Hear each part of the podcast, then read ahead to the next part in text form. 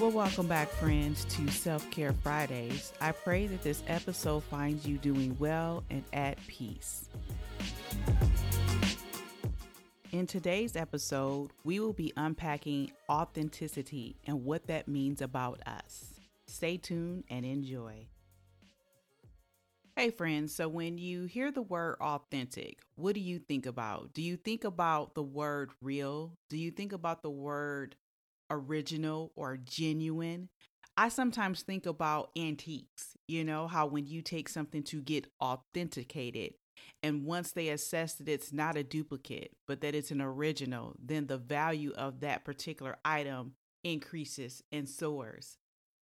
If you ever listen to the Hypocrites and Hypochondriacs podcast, you'll know that we talk about identity and we talk about what we were created to be and what we were created to do. And I feel like in this society that people are just not happy with who they are. And I think that it's healthy to be able to reflect and look at yourself and want to be better. I was just reading on Facebook, a friend put a post out there that talked about a particular family who had gotten so much plastic surgery that they needed a new social security number. And that was comical there's a statement that says that everybody was born an original, but most people die copies. And if you listen to our last episode of the Self Care Friday, where I talked about the shirt that says she can't be stopped, and how wearing that shirt forced me to think differently about myself. And at the time, I wasn't ready to put on that shirt because I didn't feel like I represented what that shirt was about. So sometimes we find people putting things on themselves we find people enhancing things. We find people portraying a certain type of lifestyle on social media and all of it is for acceptance. Everybody wants to be loved and everybody wants to be accepted. Everybody wants to feel like they're valuable and feel like they're enough. And when you look at the word authenticity, when something is real and who they truly are, it's it's most valuable. And we have to learn that in life is that we have to see ourselves for ourselves.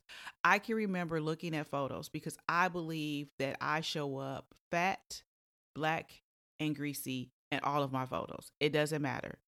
And when I say that, sometimes that makes people feel uncomfortable. But try being me and looking at your picture. But I can remember looking at a photo of mine, and my mom would respond when I would complain or scoff about how it looked. She would say, That's you you know and it was just kind of like it forced me to accept what i saw in the picture and if i didn't like it do something about it but don't change who you are.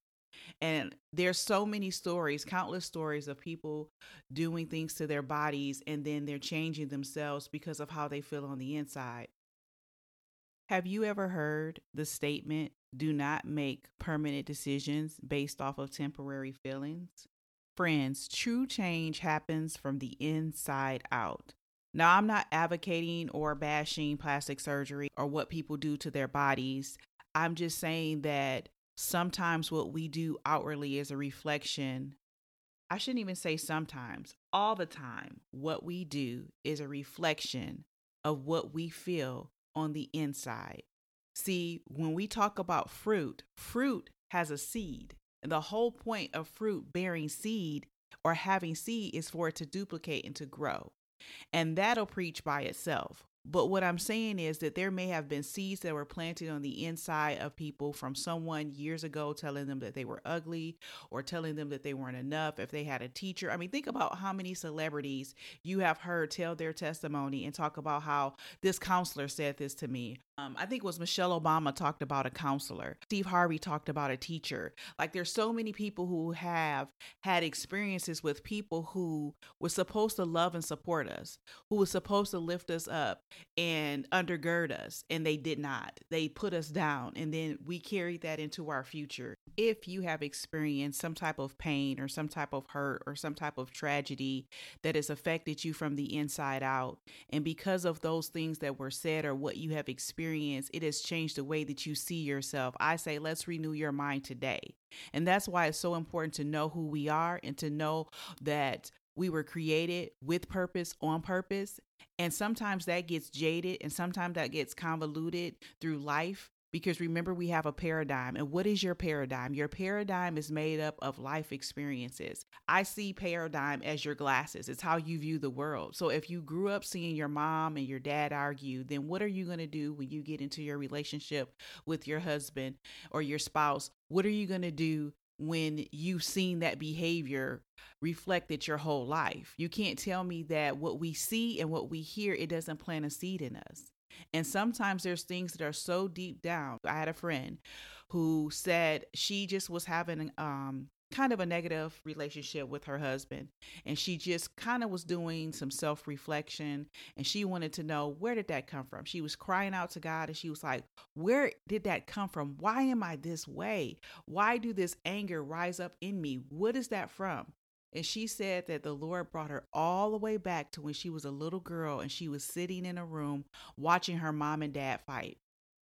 And he took her back to that moment. And from that point on, she was different, but she had to go back and find the moment and see that what happened to her when she was a little girl, what she witnessed with her mom and dad, it was a reality. It was the truth, but it's not something that she needs to bring to her family and her relationship with her husband because she has kids who will see the same thing and it'll continue to duplicate itself. And so we have to go back and do some self-reflection. We have to make sure that the decisions that we're making that they're whole and they're right decisions. And that's why we have to renew our mind daily. That's why we have to watch what we see, watch what we hear, and protect ourselves from those things that may penetrate us we have to do a daily self reflection and research those things that we allow in ourselves. There's things that when we were young, we didn't have a defense mechanism, we didn't know. And I'm not saying to go dredge up negativity, but what I'm saying is that if we renew our mind every day, remember what I said in our previous episode about Dr. Caroline Leaf's work and how negative thoughts show up in our brain as a burnt forest. And there's nothing that we can do other than replacing it with a positive positive thought, they can replace those negative thoughts because they will stay there forever. She literally says that it shows up on a scan in your brain as burnt trees, something that looks like a burnt tree. And negativity will stay with you and it'll affect what you do and what you say. And so, the only way for us to replace those negative thoughts is to replace them with positive thoughts. And then what happens in our life is we are positive. Re- have you ever heard the saying, you are what you eat? Basically, what it's saying is that you are what you consume. All right, friends, well, we're not going to clear your cache. If you know anything about computers, the word cache, C A C H E, means for you to go into your history and delete it. And I don't think that it's necessary for you to delete your history. Remember what I said about your paradigm. Your paradigm is made up of your life experiences. But also remember my friend. She went way back to when she was a little girl and she remembered a situation that happened. And that situation and the knowledge of that situation helped her to understand what was happening in her current life. And then it helped her to better her future. And so it's not necessary for her to go back and erase that because that helped her to be able to understand and to identify. So we're not going to clear your cache, but we are going to renew our mind. And how we start is by writing things down. When you encounter an experience that makes you feel negative, or if you think about experiences in the past that made you feel negative. It's so important to write it down. Remember, our very first Mellow Monday talked about taking negative thoughts captive, taking thoughts captive, and assessing them. Not every thought that you encounter is going to be negative, but it's so important that when you do find the negative ones, that you assess it. And you need to assess to figure out what emotion you're feeling and what are your triggers. Yes, we can come up with a prayer or a nice, powerful quote, but that's not going to help you if you don't understand the content of why you're feeling the way that you're feeling. So let's start first by writing those things down. And say, for instance, growing up for me, I'm dark skinned and I was always called dark. I was always called black as if it was a bad thing. And so growing up, I was self conscious about my color. I am not now present day, but I was before. So if I had known then what I know now, I could have wrote that down and then basically said, "Hey, being called black as a negative, being called darky as a negative makes me feel this way." And it made me feel self conscious. It made me feel ugly. It made me feel insecure. Okay, self conscious, ugly, insecure. Now, what do I do about those things? What do I know that's true about myself? Well, let me look at myself in the mirror. I love my smile. I love my eyes.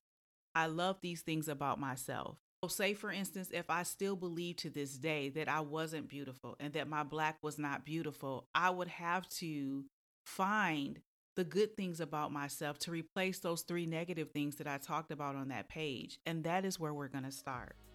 So let's put this in practice, and I'll see you on next Friday for our next self care.